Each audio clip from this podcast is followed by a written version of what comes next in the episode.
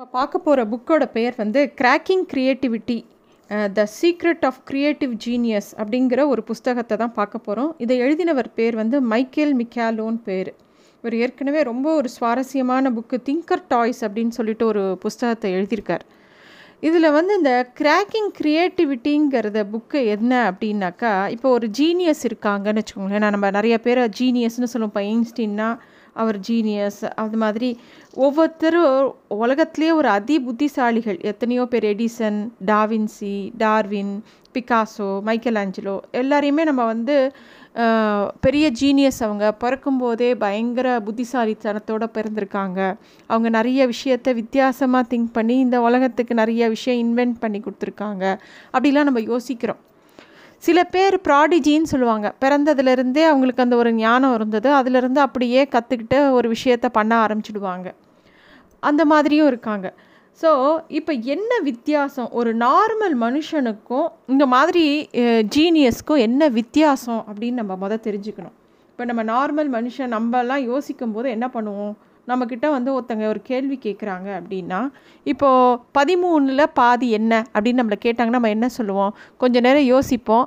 யோசிச்சுட்டு ஆறரை அப்படின்னு சொல்லுவோம். அதுதானே நம்மளோட இது. ஏன்னா நம்ம ஏற்கனவே படித்த பாடங்களில் இந்த கணக்கு நமக்கு தெரியும். எல்லாரும் எப்படி போட்டாங்களோ அதே கன்வென்ஷனல் மெத்தடில் பாரம்பரிய மெத்தடில் அதுக்குண்டான பதிலை நம்ம சொல்லுவோம். இதே ஒரு ஜீனியஸ்கிட்டேயோ இல்லை வேறு யாரையாவது க்ரியேட்டிவாக திங்க் பண்ணுறவங்க கிட்ட கொடுத்தோன்னாக்கா அவங்க என்ன பண்ணுவாங்கன்னா அதுக்கு பலவிதமான பதில்கள் சொல்கிறதுக்கு அவங்க மைண்டு ஒர்க் பண்ணும். அவங்க வந்து எல்லாரும் சொன்னதையே அவங்க சொல்ல மாட்டாங்க. அதாவது இதுக்கு எப்படி சொல்லலாம்னா அவங்க மைண்ட் வந்து ப்ரொடக்டிவாக திங்க் பண்ணும். நம்ம ரீப்ரொடக்டிவாக திங்க் பண்ணுவோம். ஆல்ரெடி நம்ம பண்ணின ஒரு விஷயத்த திங்க் பண்ணி நம்ம பதில் சொல்லுவோம் நார்மல் பீப்புள் க்ரியேட்டிவ் பீப்புள் அதாவது ஜீனியஸ் பீப்புள் அவங்கெல்லாம் என்ன பண்ணுவாங்கன்னா அவங்களா ஒரு ஆன்சரை அதுக்கு உருவாக்கணும்னு நினைப்பாங்க. சரி இதுக்கு பதிமூணு ப்ள பாதிங்கிறத அவங்களாம் என்ன ஆன்சர்லாம் உருவாக்க முடியும்? அப்படி அப்படின்னு பார்த்தோன்னா இப்போ தர்டீன் அப்படின்னு சொன்னால் தர் அண்ட் டீன் அப்படின்னு கூட பிரிக்கலாம். இல்லை ஒன்று கமா மூணுன்னு பிரிக்கலாம். இல்லை ரோமன் லெட்டரில் போட்டுட்டு அதை கோடு போட்டு பதினொன்று கமா ரெண்டுன்னு பிரிக்கலாம். இதை நீங்கள் எழுதி பார்த்தீங்கன்னா உங்களுக்கு புரியும். இந்த மாதிரி அதாவது ஒரு கேள்விக்கு ஒரு விதமாக தான் ஆன்சர் பண்ணணும் அப்படிங்கிறது கிடையாது அவங்களுக்கு. பல விதமாக ஆன்சர் பண்ணலாம் அப்படிங்கிறது அவங்களோட எண்ணமாக இருக்கும். இப்போ இந்த புஸ்தகம் எதனால் படிக்கணும் அப்படின்னு சொன்னாக்கா இவங்க என்ன பண்ணியிருக்காங்கன்னா இந்த உலகத்திலேயே ரொம்ப ஃபேமஸான ஜீனியஸ்னு பேர் பெற்றவங்க எல்லாம் இருக்காங்க இல்லையா? Einstein Darwin da Vinci Freud Picasso Edison Mozart யார் வேணால் எடுத்துக்கலாம். இது அலெக்சாண்டர் கிராம்பெல். யார் வேணால் எடுத்துக்கலாம். இப்போ நிக்கோலா டெஸ்லா வால்ட் டிஸ்னி எல்லாரையுமே ஆராய்ச்சி பண்ணி அவங்களோட வே ஆஃப் திங்கிங் ஒவ்வொரு விஷயத்துலையும் எப்படி இருந்திருக்கு அப்படின்னு ஸ்டடி பண்ணி அதில் வந்து ஒரு பேட்டர்ன் கண்டுபிடிச்சிருக்காங்க. ஆக க்ரியேட்டிவிட்டிங்கிறதையோ ஒரு ஜீனியஸ் குவாலிட்டி அப்படிங்கிறதையோ நம்ம வளர்த்துக்கலாம் அப்படிங்கிறதுக்காக அதில் இருக்கிற பேட்டர்ன் அவங்க எப்படி திங்க் பண்ணுறாங்க ஒரு விஷயத்த அப்படிங்கிறத ஸ்டடி பண்ணி அதுலேருந்து சில பாயிண்ட்ஸ் எடுத்து இந்த புஸ்தகத்தை எழுதியிருக்காங்க. இதில் புஸ்தகத்தில் சில பாயிண்ட்ஸை க்ரியேட்டிவாக திங்க் பண்ணுறதுக்கு நம்ம எப்படிலாம் பண்ணலாம் டெக்னிக் சொல்லி கொடுத்துருக்காங்க. அதை தவிர சில எக்ஸசைஸ் எப்படி நம்ம ப்ராக்டிஸ் பண்ணணும் ஒரு விஷயத்த அப்படிங்கிறத சொல்லி கொடுத்துருக்காங்க. ரொம்ப அழகான சுவாரஸ்யமான எல்லார் வீட்லேயும் இருக்க வேண்டிய ஒரு புத்தகம். அது பெரியவங்களும் படிக்கலாம் சின்ன பசங்களும் படிக்கலாம். முதல் பாயிண்ட் என்னன்னாக்கா மித்தவங்க பண்ணுறதுக்கும் இவங்க பண்ணுறதுக்கும் உள்ள வித்தியாசம் seeing what no one else is seeing அப்படிங்கிறது தான் இதில் முக்கியமான பாயிண்ட்டு அது என்ன அப்படின்னா இப்போது நம்ம எல்லாரும் ஒரு விஷயத்தை பார்க்குறோம் அப்படிங்கிறதும் ஒரு ஜீனியஸ் இப்போ லியாடோ டாவின்சி ஒரு விஷயத்தை பார்க்குறாருனா அந்த ப்ராப்ளத்தை பார்ப்பாரு அதுக்கு என்ன சொல்யூஷன் அப்படிங்கிறது ஒன்று ட்ரை பண்ணுவார். அப்புறம் அந்த ப்ராப்ளத்தையே பலவிதமாக பார்ப்பார். பல கோணங்களில் ஒரு ப்ராப்ளத்தை எடுத்து அனலைஸ் பண்ணுறது அது வந்து அந்த ப்ராப்ளத்தை இன்னும் நல்லா அண்டர்ஸ்டாண்ட் பண்ண வைக்கும். எடுத்த உடனே ஒரு சொல்யூஷனை நோக்கி ஓட மாட்டாங்க ஜீனியஸ்லாம் இந்த ஃப்ராய்ட் ஆகட்டும் இப்போ எயின்ஸ்டீனோட தியரி ஆஃப் ரிலேட்டிவிட்டியை எடுத்துக்கிட்டால் கூட அவரோட தியரி ஆஃப் ரிலேட்டிவிட்டி வந்து ஒரு ரெண்டு டிஃப்ரெண்ட் பர்ஸ்பெக்டிவ்ஸ் தான் அது. ரெண்டு விதமான பார்வைகளோட காம்பினேஷன் தான் அந்த தியரி ஆஃப் ரிலேட்டிவிட்டி நம்ம அந்த கான்செப்ட் நமக்கு புரிஞ்சால் அது தெரியும். அது மாதிரி அவங்க வந்து ப்ராப்ளத்தையே பலவித கோணங்களில் மொத பார்ப்பாங்க எடுத்த உடனே ஒரு பிரச்சனைக்கு உண்டான தீர்வை நோக்கி போகாமல் பிரச்சனையை எத்தனை விதமாக பார்க்கலாங்கிறது போகும்போது தான் அதுக்குண்டான சொல்யூஷன் பலவிதமாக பிறக்கும் அப்படிங்கிறாங்க. இது வந்து ஒரு முக்கியமான பாயிண்ட் இதில். அடுத்த பாயிண்ட் வந்து மேக்கிங் யுவர் தாட்ஸ் விசிபிள் அப்படிங்கிற ஒரு பாயிண்ட்டு அது எப்படி சொல்லலாம் அப்படின்னாக்கா இப்போது எல்லாரோட லாங்குவேஜ் திங்கிங் லாங்குவேஜ்னு ஒன்று வச்சுக்கலாம்னு வச்சுக்கோங்களேன். நம்ம எப்படி யோசிக்கிறோம் அப்படிங்கிற ஒரு வரமுறை இருக்குது இல்லையா? ஒரு பேட்டர்ன் இருக்குது இல்லையா? அதை வந்து எல்லாரும் ஒரே மாதிரி யோசிக்க மாட்டாங்க. சில பேருக்கு ஒரு விஷயத்தை வந்து ஒளி மூலமாக யோசிப்பாங்க. ஒரு ஒரு சில பேர் வந்து அதை வந்து ஒரு டயக்ராம் மூலமாக யோசிப்பாங்க. வரைதல் ஒரு ஸ்பேஸில் அவங்க கற்பனையாக அவங்களே வரைஞ்சி பார்ப்பாங்க. ஸோ ஒவ்வொருத்தருக்கும் ஒரு லாங்குவேஜ் இருக்கும். அது வந்து விஷுவலாக கூட இருக்கும் சில பேருக்கு. அது விஷுவல் மைண்டுன்னு சொல்லுவாங்க. எல்லாத்தையுமே வார்த்தைகளாக தான் யோசிப்பாங்கன்னு நம்ம நினைக்க முடியாது. ஸோ அந்த மாதிரியும் யோசிக்கும்போது ஒரு விஷயத்தோட கிளாரிட்டி இருக்கு இல்லையா? ஒரு அதாவது ஒரு விஷயத்தை நம்ம வெறுனா சொல்கிறத விட ஒரு படமாக காமிக்கும்போது இன்னும் மனசில் நல்லா பதியும். அதே மாதிரி ஒரு விஷயத்தை படமாகவே யோசிக்கும்போது இன்னும் அவங்களுக்கு அந்த விஷயத்தோட கணமும் அதை எப்படி சால்வ் பண்ணலாங்கிற விஷயமும் அவங்களுக்கு நல்லா தோணும். அதுதான் அந்த ஜீனியஸ் அவங்கெல்லாம் எப்படி திங்க் பண்ணுறாங்க இல்லை க்ரியேட்டிவ் பீப்புள் இப்படிலாம் திங்க் பண்ணுவாங்கன்னு ஒரு பாயிண்ட்டாக சொல்கிறாங்க திங்கிங் ஃப்ளூயண்ட்லி அப்படிங்கிற ஒரு பாயிண்ட்டை சொல்கிறாங்க இது வந்து ரொம்ப ஒரு ப்ராக்டிக்கலாகவே நம்ம பார்க்கக்கூடிய ஒரு விஷயம். அதாவது நம்ம சினிமா இண்டஸ்ட்ரியிலலாம் போனோன்னா ஆனால் இப்போ வாலி ஐயா அவர்களை எடுத்துட்டாலே அவர் சொல்லுவார் ஒரு சினிமாவில் ஒரு சுச்சுவேஷனுக்கு ஒரு பாட்டு எழுதணும் அப்படின்னு சொன்னால் ஒரு பாட்டு கொடுக்க முடியாது. அவங்க ஒரு ஐம்பது பாட்டு எழுதி தருவாங்களாம். அந்த அளவுக்கு ஒரு க்ரியேட்டிவ் பீப்புளால் ப்ரொடியூஸ் பண்ணி கொடுக்க முடியும். கிரேசி மோகன் அவர்கள் ஒரு ட்ராமா எழுதணுன்னா ரெண்டாயிரம் பக்கம் எழுதுவாங்க. அதில் வந்து நூறு பக்கம்தான் அவங்க ட்ராமாவாக போடுவாங்க. ஆனால் ரெண்டாயிரம் பக்கம் எழுதுவாங்க. அதுதான் அந்த க்ரி திங்கிங் ஃப்ளூயண்ட்லி அப்படிங்கிறது. இப்போ பழைய இதில் பார்த்தோன்னா தாமஸ் எடிசன் வந்து உலகத்துலேயே ஆயிரத்தி தொண்ணூற்றி மூணு பேட்டன்ட் வச்சுருக்காராம். அவர் என்ன பண்ணுவாராம் அவரும் அவரோட அசிஸ்டன்ஸ் கிட்டேயும் ஒரு கோட்டா மாதிரி கொடுத்துருவாராம். எல்லாருமே வந்து பத்து நாளைக்கு ஒரு இன் ஒரு சின்ன இன்வென்ஷனாவது பண்ணணும். ஆறு மாதத்துக்கு ஒரு தடவை ஒரு பெரிய இன்வென்ஷன் பண்ணணும் அப்படின்னு சொல்லுவாராம். அவரே உடம்பு சரியில்லாமல் போனால் கூட அவர் ஏதாவது பண்ணிடுவாராம். அந்த மாதிரி தீவிரமாக அதை ஃபாலோ பண்ணுவாராம். அதே மாதிரி மொசாட்டோ பாக்கோ அவங்கெல்லாம் வந்து more than six hundred pieces of music எழுதுவாங்களாம். ஒரு மியூசிக்கை நல்ல விதமாக கொண்டு வரத்துக்கு அதே மாதிரி தான் எய்ன்ஸ்டினும் கிட்டத்தட்ட இரநூத்தி நாற்பத்தெட்டு பேப்பருக்கு மேலே ச எழுதினாராம். அந்த தியரி ஆஃப் ரிலேட்டிவிட்டிங்கிற அந்த ஒரு பேப்பரை சப்மிட் பண்ணுறதுக்கு முன்னாடி இரநூத்தி நாற்பத்தெட்டு பேப்பர் அது சம்மந்தமாகவே எழுதினாராம். இது மாதிரி நிறையா ப்ரொடியூஸ் பண்ணிக்கிட்டே இருக்கணும். அதாவது திங்கிங் ஃப்ளூயண்ட்லி என்னெல்லாம் முடியுதோ எவ்வளோ ஃப்ளூயண்ட்டாக நம்மளால் ஃபாஸ்ட்டாக இப்போ பேசும்போது எவ்வளோ வார்த்தைகள் நம்மளால் வேகமாக பேச முடியுது. அது மாதிரி வேகமாக திங்க் பண்ண ப்ராக்டிஸ் பண்ணணும் அப்படிங்கிறாங்க. அதில் எல்லாமே சர்வைவ் ஆகாது. இப்போ நீங்கள் நம்ம வந்து ஒரு நூறு பக்கம் நூறு கதைகள் எழுதினோன்னு வச்சுக்கோங்களேன் எல்லா கதைகளும் சிறப்பாக இருக்கும்னு சொல்ல முடியாது.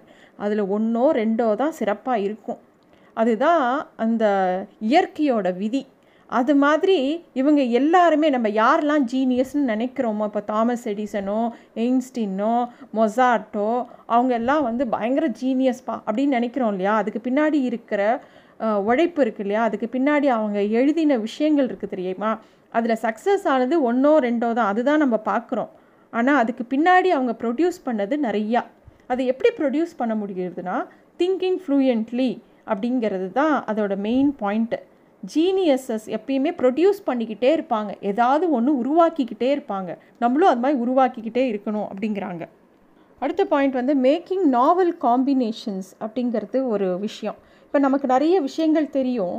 அந்த விஷயங்கள் எல்லாமே நம்ம வந்து ஒரு கன்சர்வேட்டிவாக பழமையாக அப்படியே ஒரே மாதிரி யோசிக்காமல் இப்போ ஒரு குழந்தைக்கிட்ட பில்டிங் பிளாக்ஸ் கொடுத்தா என்ன பண்ணும்?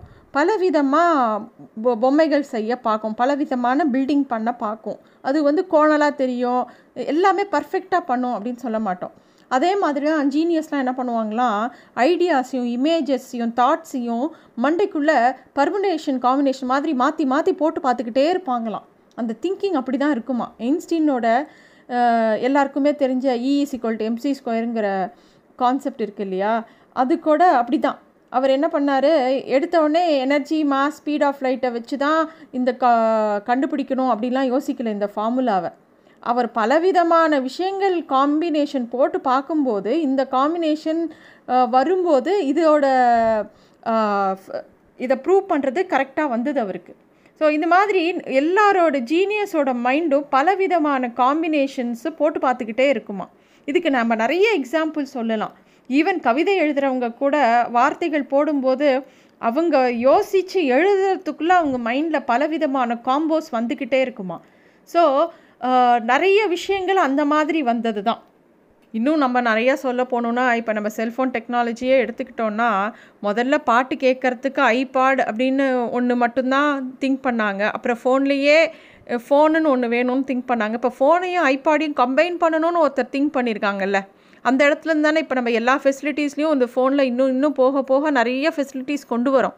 அது எப்படின்னாக்கா அந்த பெர்முட்டேஷன் காம்பினேஷனில் இப்படியே திங்க் பண்ண பண்ண பண்ண தான் அவங்க புதுசு புதுசாக ப்ராடக்ட் உருவாக்குறாங்க. ஸோ அந்த மாதிரி நம்ம எந்த விதத்தில் நம்ம கம்பைன் பண்ணலாம் அப்படிங்கிறத நம்ம பிரெயின் திங்க் பண்ண ஆரம்பிக்கணுங்கிறத ஒரு பாயிண்ட்டாக சொல்கிறாங்க அடுத்தது கனெக்டிங் த அன்கனெக்டட் அப்படிங்கிறது ஒரு பாயிண்ட்டு இது எப்படி அப்படின்னு சொன்னோன்னா எல்லாத்தையுமே ஒரே பேட்டர்னில் இருக்கிறது தான் கனெக்ட் பண்ணணுங்கிறது அவசியம் கிடையாது. டாவின்சி ஃபார் எக்ஸாம்பிள் என்ன பண்ணார் அப்படின்னாக்கா ஒரு பெல்லோட சவுண்டையும் ஒரு கல்லை வந்து தண்ணியில் தூக்கி போட்டால் ஒரு வேவ்ஸ் ஃபார்ம் ஆகுதுல்ல அது ரெண்டுத்தையும் கம்பைன் பண்ணி தான் அவர் யோசித்தார் அப்போ தான் அவருக்கு தோணித்து சவுண்ட் ட்ராவல்ஸ் இன் வேவ்ஸ் அப்படின்னு சொல்லிட்டு அதை மூலமாக அதை ப்ரூவ் பண்ண ட்ரை பண்ணார். இந்த மாதிரி நிறையா சொல்லலாம். நிக்கோலா டெஸ்லாவும் அப்படி தான் ஹி கனெக்டட் என்ன கனெக்ட் பண்ணார்னா ஒரு செட்டிங் சன் ஒரு ஒரு சூரியன் மறையிறதையும் ஒரு AC motor alternate current motor இருக்கு இல்லையா அதை வந்து மேக்னெட்டிக் ஃபீல்டு எப்படி ரொட்டேட் ஆகுதுன்னு பார்க்கும்போது ஒரு சன்னை பார்த்தோன்னே அவருக்கு என்ன தோ தோணித்துன்னா சன் எப்படி வந்து சன்னை சுற்றி எர்த்து சுற்றுதோ அது மாதிரி ஆல்டர்னேட் கரண்ட்டில் மேக்னெட்டிக் ஃபீல்டு சுற்றலாம் அப்படிங்கிறத அவர் யோசித்தார் ஸோ ஒன்றை பார்க்கும்போது அதை வச்சு இன்னொரு இதில் அப்ளை பண்ணி பார்க்குறது. கனெக்டிங் த அன்கனெக்டட் அது வந்து க்ரியேட்டிவிட்டிக்கு ஒரு முக்கியமான டூல் அப்படின்னு சொல்கிறாங்க லுக்கிங் அட் த அதர் சைடுன்னு ஒரு பாயிண்ட் சொல்கிறாங்க இது கொஞ்சம் ஃபிலாசபிக்கலாக இருக்கும் இந்த பாயிண்ட்டு நம்ம நிறைய விஷயங்கள் டிஃப்ரெண்ட் தாட்ஸ் யோசிச்சுட்டே இருக்கும்போது சில சமயம் அந்த தாட்ஸ் அப்படியே விடும்போது அதுவே ஒரு இடத்துல போய் தேங்கும். அது வந்து நமக்கு ஒரு புதிய கான்செப்டை கொடுக்குங்கிறாங்க. இது வந்து ரொம்ப ஒரு நுணுக்கமான ஒரு விஷயம். இது மூலமாக தான் போர்க்கோட ஒரு பார்ட்டிக்கிள் வந்து ஒரு லைட் வந்து பார்ட்டிக்கிளாகவும் ட்ராவல் ஆகும் வேவாகவும் ட்ராவல் ஆகும் கண்டுபிடிச்சாராம். ஸோ இது வந்து என்ன சொல்ல வராங்கன்னா எல்லா பக்கமும் எல்லா தாட்ஸும் ஓவர்லேப் பண்ணும்போது சில சமயம் நம்ம அந்த போக்குக்கே விடும்போது நமக்கே ஒரு தெளிவு கிடைக்கும் சில தாட்ஸில் அப்படிங்கிறாங்க. இப்போ நிறைய விஷயத்துக்கு சயின்டிஸ்ட்டையும் இல்லை ஒரு க்ரியேட்டிவ் பீப்புளையும் நம்ம எக்ஸாம்பிளாக சொல்கிறோம் இதெல்லாம் வந்து இந்த புஸ்தகத்தில் கொடுத்துருக்குற எக்ஸாம்பிள் நம்ம ப்ராக்டிக்கல் லைஃப்லேயுமே நிறைய விஷயங்கள் இது மாதிரி நம்ம நடந்திருக்கிறத பார்க்கலாம். சில தாட்ஸை அப்படியே சில பேர் நாவல் எழுதுகிறவங்க சில இடத்துல வார்த்தைகள் நின்று போச்சு அதுக்கப்புறமா யோசிக்க முடியலன்னு சொல்லிட்டு ரெண்டு நாள் அதை பற்றி யோசிக்காமல் விட்டாங்கன்னா ஒரு இடத்துலேருந்து அவங்களுக்கு அந்த நாட்டு திருப்பியும் கிடைக்கும். அது நிறைய எழுத்தாளர்கள் சொல்லி நம்ம கேள்விப்பட்டிருப்போம். இந்த இடத்துல ஒரு கதையை எழுதுறதுக்கே சில பேர் வந்து ஒரு வருஷம் ரெண்டு வருஷம் எடுத்திருப்பாங்க. ஆனால் அந்த கதையோட அந்த கதையோட அவுட்கம் பார்த்திங்கன்னா ரொம்ப பியூட்டிஃபுல் கதையாக இருக்கும் அது. ஆனால் அது எதனாலனா இந்த நிலையில் தான் அவங்க இருப்பாங்க. பாதி எழுதிட்டு அந்த இடத்துல அப்படியே நிறுத்திடுவாங்க. அப்புறம் அவங்க தாட்ஸே அவங்கள கரெக்டான இடத்துக்கு கொண்டு போகும் அந்த கதையை. அது வந்து அந்த க்ரியேட்டிவிட்டி ஃப்ளோஸ் த்ரூ தெம் அப்படிங்கிறது இந்த பாயிண்டில் தான் சொல்கிறாங்க லுக்கிங் இன்டு அதர் வேர்ல்ட்ஸுங்கிற ஒரு பாயிண்ட்டு இந்த பாயிண்ட்டு அரி அரிஸ்டாட்டல் சொல்கிறாரு யாரெலாம் வந்து ஒரு ஒரு விஷயத்தை பார்த்துட்டு உலகத்தில் இருக்கிற நிறைய விஷயங்களை பார்த்து அதுக்குள்ளே ஒரு பேட்டர்னோ ஒரு கம்பேரிசனோ இல்லை ரிசம்பிளன்ஸோ கொண்டு வராங்களோ அவங்கெல்லாம் எக்ஸ்ட்ராடினரி ஜீனியஸுங்கிறாங்க அவங்களுக்குலாம் ஒரு ஸ்பெஷல் கிஃப்ட் இருக்குதுன்னு சொல்கிறாங்க சில விஷயத்தை பார்க்கும்போது அதோட டோட்டலி அன்ரிலேட்டடாக இன்னொரு விஷயம் நம்ம மனசில் தோணும். அப்படி தான் அலெக்சாண்டர் கிரஹம்பில் நம்மளோட காதுக்குள்ளே எப்படி ஒரு காது ஃபங்க்ஷன் ஆகிறது அப்படிங்கிறத தெரிஞ்சவருக்கு வந்து அதையே வந்து ஒரு ஃபோனில் கொண்டு வர முடியும் அப்படிங்கிறத அவரால் அதனால தான் ஒரு ஸ்டீல் ஒரு மெட்டலில் வந்து அந்த மெக்கானிசமை கொண்டு வர முடியும்னு அவரால் யோசிக்க முடிஞ்சது இல்லையா? அங்கே தான் ஒரு இன்வென்ஷன் பிறக்குது. இந்த மாதிரி சம்பந்தமே இல்லாத சில விஷயங்களோட பொதுத்தன்மையை யார் கண்ணிலெலாம் படுதோ அவங்களுக்கெலாம் இன்வென்ஷன் பாசிபிள் அப்படின்னு சொல்கிறாங்க அடுத்த point finding what you are not looking for இதை ரொம்ப பாசிட்டிவாக இதை சொல்லியிருக்காங்க. நார்மலாக இதை எப்படி சொல்லுவாங்கன்னா நிறையா எதையோ ஒரு விஷயத்தை கண்டுபிடிக்க போயிட்டு அதில் ஃபெயிலியர் ஆகும். கடைசியில் பார்த்தா அந்த ஃபெயிலியரே ஒரு சக்ஸஸாக இன்னொரு ப்ராடக்டையோ இன்னொரு ஒரு ஐடியாவையோ கொண்டு வந்து கொடுக்கும். அந்த மாதிரி தான் நம்ம எல்லாருக்கும் தெரிஞ்ச ஒரு எக்ஸாம்பிள் அலெக்சாண்டர் ஃப்ளெமிங் வந்து எப்படி பென்சிலின் கண்டுபிடிச்சார் அப்படிங்கிறது. அதாவது எப்பயுமே இந்த ஜீனியஸ் பீப்புளுக்கு என்ன தெரியும்னாக்கா அந்த ஃபெயிலியரில் கூட ஏதோ ஒரு புது விஷயம் கிடைக்கும் அவங்களுக்கு. அவங்களால அந்த பார்க்குற கண் அவங்களுக்கு இருக்கும். அந்த பார்க்குற தன்மையை நம்மளும் வளர்த்துக்கணும் அப்படிங்கிறாங்க. எல்லா விஷயம் பண்ணும்போதும் அதில் ஏதோ ஒரு ஃபெயிலியர் வந்தானா பரவாயில்ல அப்படின்னு ஒரு ஸ்டெப் பேக் போய் அது என்ன இருக்குதுன்னு கவனித்து பார்க்குறதுனால புது இன்வென்ஷன் உருவாகிறதுக்கு நிறைய பாசிபிலிட்டி இருக்குது அப்படின்னு சொல்கிறாங்க அது இன்வென்ஷன் மட்டும் சொல்ல வேண்டாம். நம்ம எல்லாத்துலேயுமே போட்டுக்கலாம். ஆர்ட்டில் போட்டுக்கலாம் சயின்ஸில் போட்டுக்கலாம். இதே ஐடியாஸை இல்லை உங்களோட கம்பெனியில் ஏதோ ஒரு ப்ராப்ளம் வருது இல்லை பர்சனல் ப்ராப்ளம் ஏதோ வருது. அதில் கூட நம்ம ஏதோ ஒன்று ட்ரை பண்ணி அது ஃபெயிலியர் ஆகிறது நம்மளோட டீம் மெம்பர்ஸ் கிட்ட அப்படின்னு சொன்னால் அதில் ஏதாவது ஒரு ரிசல்ட் வரும். அதை நம்ம ஐடென்டிஃபை பண்ணால் தெரிஞ்சுக்கணும். இல்லை இதை இப்படி பண்ணி இதில் கொஞ்சம் லைட்டாக ட்வீக் பண்ணால் அதுலேருந்து இன்னொரு ஒரு நல்ல பெட்டர் ரிசல்ட் வரலாம். ஸோ அந்த பார்க்குற தன்மை ஒரு விஷயம் ஃபெயில் ஆனால் கூட அதை தெளிவாக பார்க்குற தன்மை ஒன்று வளர்த்துக்கணும் அப்படிங்கிறாங்க. இன்னொரு முக்கியமான point awakening the collaborative spirit இது ரொம்ப ஒரு முக்கியமான ஒரு விஷயம். ஒரு தனிப்பட்ட ஆளோட இன்டெலிஜென்ஸை விட ஒரு குரூப் இன்டெலிஜென்ஸுங்கிறது இன்னொரு ஒரு பெரிய க்ரியேஷன் இதுவும் அகெயின் ஒரு ஃபிலாசபிக்கலான ஒரு பாயிண்ட்டு தான். இது வந்து காலங்காலமாக நம்ம பார்க்கக்கூடிய விஷயம். மேன் எப்படி வந்து ஃபயர் பா ஃபயரை டிஸ்கவர் பண்ணான் எப்படி வந்து வீல் பண்ணினான் இதெல்லாம் பார்க்கும்போது ஒரு கலெக்டிவ் இன்டெலிஜென்ஸ்னால தான் அவ்வளோ பெரிய கண்டுபிடிப்பை கொண்டு வர முடிஞ்சது அப்படிங்கிறாங்க. ஸோ இந்த மாதிரி இந்த புஸ்தகத்தில் எல்லா விதத்து எல்லா விதமான திங்கிங் அதுக்கு எத்தனை விதமான ப்ராக்டிஸ் இது எல்லாத்துக்குமே சில எக்ஸசைஸும் கொடுத்துருக்காங்க. அதை நம்ம ஒன்று ஒன்றா அட் எ டைம் ஒன்று ஒன்று எடுத்து பண்ணி பார்க்கலாம். நம்மளும் பண்ணலாம் குழந்தைங்களுக்கும் சொல்லித்தரலாம் இல்லை ஃப்ரெண்ட்ஸ் ரெண்டு பேர் சேர்ந்து உட்காந்து இந்த புக்கை டிஸ்கஸ் பண்ணி பண்ணலாம். ரொம்ப சுவாரஸ்யமான புக்கு கண்டிப்பாக க்ரியேட்டிவிட்டி பற்றி யோசிக்கிறவங்க ஏன்னா க்ரியேட்டிவிட்டி இஸ் வெரி இம்பார்ட்டண்ட்டு ஆனால் எல்லோரும் என்ன தெரியுமா சொல்லுவாங்க? யார்கிட்டயாவது பேசும்போது நான் அவ்வளோவா க்ரியேட்டிவ் இல்லைப்பா அவங்க அளவுக்கு க்ரியேட்டிவ் இல்லைப்பா அப்படின்னு சொல்லுவாங்க. அப்படிலாம் இல்லை. மனுஷனாக பிறந்தவன் எல்லாருமே க்ரியேட்டிவ் தான். அவங்களுக்கு ஒன்லி திங் அதை எப்படி நர்ச்சர் பண்ணுறதுன்னு தெரில இப்போ நம்ம வந்து நாலு தடவை ஒரு பென்சில் எடுத்து வரைய ஆரம்பித்தோன்னா சர்க்கிள் போட ஆரம்பித்தோன்னா ஆட்டோமேட்டிக்காக ஒரு நூறு தடவை போடும்போது நூற்றி ஓராறு தடவை அந்த சர்க்கிள் ஓரளவுக்கு பர்ஃபெக்டாக தான் வரும். அது மாதிரி தான் க்ரியேட்டிவிட்டியும் எந்த ஒரு விஷயத்துக்குமே ப்ராக்டிஸ் தான் தேவை. நம்ம பிரெயினை எப்படி ப்ராக்டிஸ் பண்ணால் க்ரியேட்டிவாக திங்க் பண்ண வைக்க முடியும் அப்படிங்கிறதுக்கு தான் இந்த மாதிரி புஸ்தகங்கள். இந்த புஸ்தகத்தை கண்டிப்பாக எல்லோரும் வாங்கி படிக்கலாம். ரொம்ப சுவாரஸ்யமான புக் இது. தேங்க்யூ